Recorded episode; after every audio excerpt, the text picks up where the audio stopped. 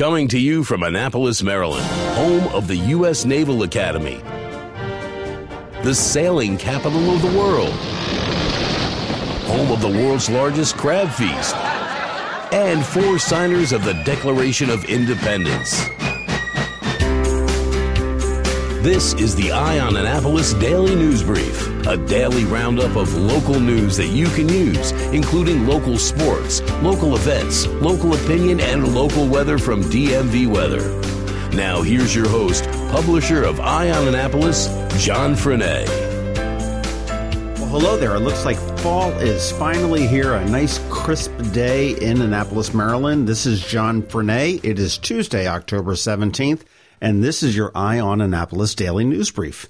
If flying couldn't get any more problematic, new security procedures are being implemented at BWI and other airports across the nation for carry on items. All personal electronic devices now that are larger than a cell phone not just laptops, will have to be taken out of your carry on bag and placed in a bin alone with a clear x ray view from the top and the bottom. This includes things like tablets, e readers, large headsets that you would listen to your music, cameras, and items like that. It's electronic things, not electric things, so your hair dryers and your curling irons and all that, that's still good to go. This is for your carry on baggage, will be a little bit of a hassle. Expect some longer lines as they begin to implement that. I was reading an interesting study from the U.S. Department of Education, and it's a college scorecard. And what they've done is they have taken the median salary that students make 10 years after admission to the school. And the Baltimore Business Journal went through that and ranked some of our Maryland schools. And just to give you an idea, that Anne Arundel County Community College tied in at number 17, along with the College of Southern Maryland at $37,000. Other schools across the state, Frostburg at 12 with 43.9, Bowie State at 11 with 46.4, Salisbury number 9 at 47.8, Stevenson, a private university, number 8 at 49.5. Towson, number 7 at 49.8. University of Maryland University College, 49.9. UMBC, 54.1. University of Baltimore, $55,100. University of Maryland is number 3 at $61,700. Loyola is number 2 at $64,800. And Johns Hopkins University comes in at number one with 69,800. You may wonder where the Naval Academy falls in that. I would suspect that since it's looking at 10 years after admission, they're still in the fleet and haven't quite hit their earning capability. However, the Naval Academy is the number one earning university in the country. Speaking of high earnings, Maryland Live Casino is poised to get a very large tax break from Anne Arundel County for the building of a hotel and a convention center. The proposed hotel will have 310 rooms 30,000 square feet of convention space with a ballroom. 4,000 seats would also serve as a free place for the county to hold high school and community college graduations. That seems to be the trade off for the $1.2 million a year taxes that would be waived for 30 years. This is a pilot program, which is payment in lieu of taxes, and that's only possible because County Executive Steve Schuh lobbied the General Assembly last year to change the program, allowing it to be used for commercial properties. Previously, it was only for residential housing developments. Interesting, it remains to be seen whether that would be a good deal for us or not.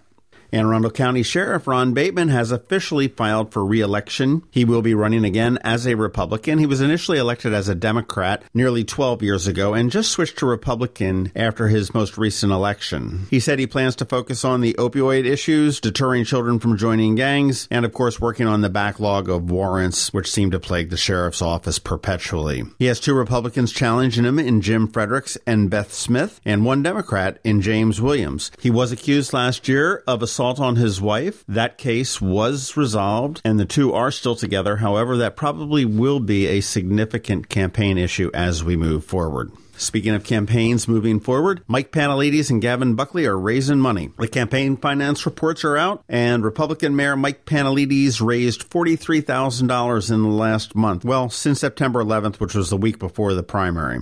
And Gavin, he's keeping up with him, raised $35,549. Mayor received about 100 donations from city residents, businesses, and a number of firms that specialize in real estate and development, while Buckley had many more donations. He had 160 donations some as small as $10, and they mostly appear to be individual donations and small amounts. This race is starting to become very interesting, turning a little bit negative. Of course, we had our debate on Sunday. You should go to Eye on Annapolis. We have a post there with the YouTube video on it. We will be launching a Maryland Crabs podcast this Thursday at noon, recapping that debate.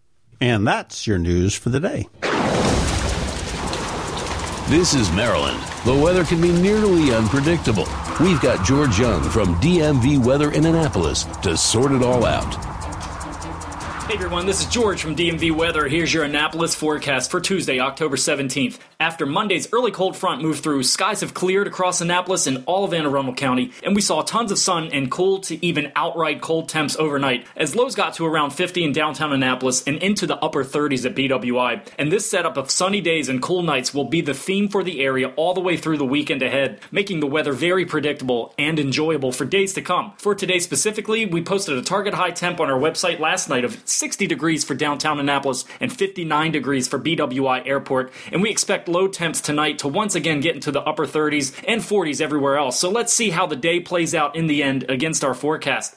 As for the rest of the week, it only gets better as high temps warm into the 65 to 70 degree range tomorrow, and then into the 70s each day from Thursday through Sunday, with more sunshine than we could ask for in mid October, and generally light winds each day as high pressure in the skies above rules the eastern portion of the United States. Okay, that's it for us today. Be sure to download our free app by searching for DC MDVA Weather in your App Store, and also be sure to follow us 24 7, 365 on our website at dmvweather.com or on social media via Twitter or Facebook. This is George Young of DMV Weather with your Annapolis forecast. Enjoy this latest run of great weather in the area, but remember, whatever the weather out there, have fun and be safe. The Eye on Annapolis Daily is possible in part because of the generous support of Rams Head on stage. Rams Head, where every seat is less than 48 feet from the stage, brings more than 400 concerts a year to the area. To wet your whistle, check out some of these upcoming shows leading into Halloween. 10,000 Maniacs on October 22nd. On the 25th, Daryl Stuermer, the lead guitarist of Genesis, brings the music of Genesis and his solo work to Ram's Head. The laughs continue with 98 Rock's Justin Scott and Spiegel on the 28th with another installment of the Laughs and Drafts comedy series. Dennis Quaid and the Sharks are in on the 30th, and a very special Halloween treat. It's a whodunit comedy murder mystery party on the 31st. Tickets are still available for all of these shows, and you can get yours at ramsheadonstage.com, or if you're feeling old school, head on downtown. Their box office is located in the heart of beautiful downtown Annapolis at 33 West Street, and for a guaranteed great night out on the town, ramsheadonstage.com. If you're looking for local sports, it's right here, right now on the Eye on Annapolis Daily News Brief. Hey everybody, how we doing? Kevin Chaney here with your Eye on Sports. Pretty light sports day, so we're going to jump right into varsity field hockey action, where Southern was at St. Mary's Ryken, where St. Mary's won three to one. Annapolis was at South River. South River won five to zero. Chesapeake at Broadneck. Broadneck won the close one, two to one. Meade at Huntingtown. Huntingtown won, blew them out 10 to 0. In NFL Monday Night Football action, Marcus Mariota threw a 53 yard touchdown pass to Taywan Taylor with 5.29 left in the fourth quarter, and the Tennessee Titans beat the Indianapolis Colts 36 to 22. The win marked the first time the Titans had beaten the Colts in 11 straight games, which was the longest active losing streak against a single team in the NFL. And in Major League action, the Yankees finally beat the Houston Astros 8 to 1 after Aaron Judge went 1 for 3, including a monster home run to right field. The series is now 2 to 1 in favor of the Astros. That's all I got for you on this late sports day, guys. Enjoy your Tuesday. I'm Kevin Chaney. This has been your Eye on Sports. Thanks for listening to the Eye on Annapolis Daily News Brief. If you like what you heard, make sure to tell your friends and colleagues about it. And also tell them about our website, eyeonannapolis.net, where you can find much more. Be sure to check out our other weekly podcast, The Maryland Crabs. This podcast comes to you every Monday through Friday at noon. Thanks for listening, and we'll see you next time.